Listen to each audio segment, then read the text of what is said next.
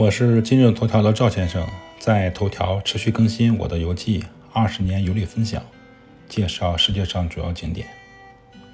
本篇文章共有二十五张照片和一个视频。湖中有河马和各种水禽，我们乘两条船，在当地船夫的带领下，游览一部分水鸟较多的湖面。湖边的树上落满了鱼鹰。我在上一篇游记中写到过。以下照片，每一棵树的育婴都是我单独拍摄的。我分别拍摄了四棵树上的育婴。我和我们船上的船夫打招呼，问他有没有什么办法能让这几棵树上的育婴同时飞起来。我拍一下鱼鹰群飞的照片。船夫摇摇头，告诉我，这些鱼鹰已经被来参观的游客喂饱了，一般不会乱飞。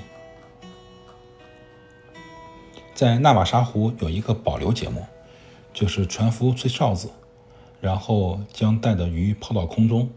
有时鱼鹰会从空中抓住渔夫扔起的鱼，如果在空中没有抓住呢，鱼鹰也会高速掠过水面，在接近湖面的时候，迅速用锋利的爪子抓起鱼。我抓拍了几张鱼鹰掠过掠过水面抓鱼的照片。船夫只带了五条鱼，只有几只鱼鹰配合船夫去吃他喂的鱼。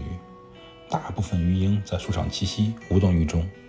可能是这些鱼鹰吃饱了，也可能是这些鱼鹰见过大世面，不愿意哄我们玩儿。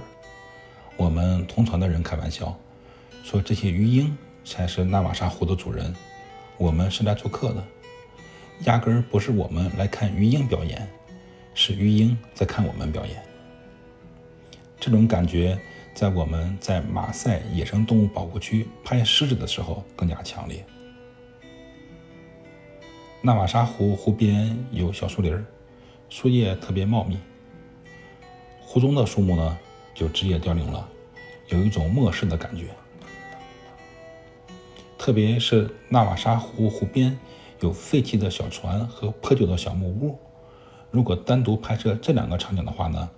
凄凉感会涌跃而出，网友们都称这种视角叫“阴间视角”。一般 BBC 宣传我国都会采取这种拍摄方法。实际上，湖中的私人动物园有新建的小木屋，还是很漂亮，翠绿中有一抹黄色，点点红色点缀其中。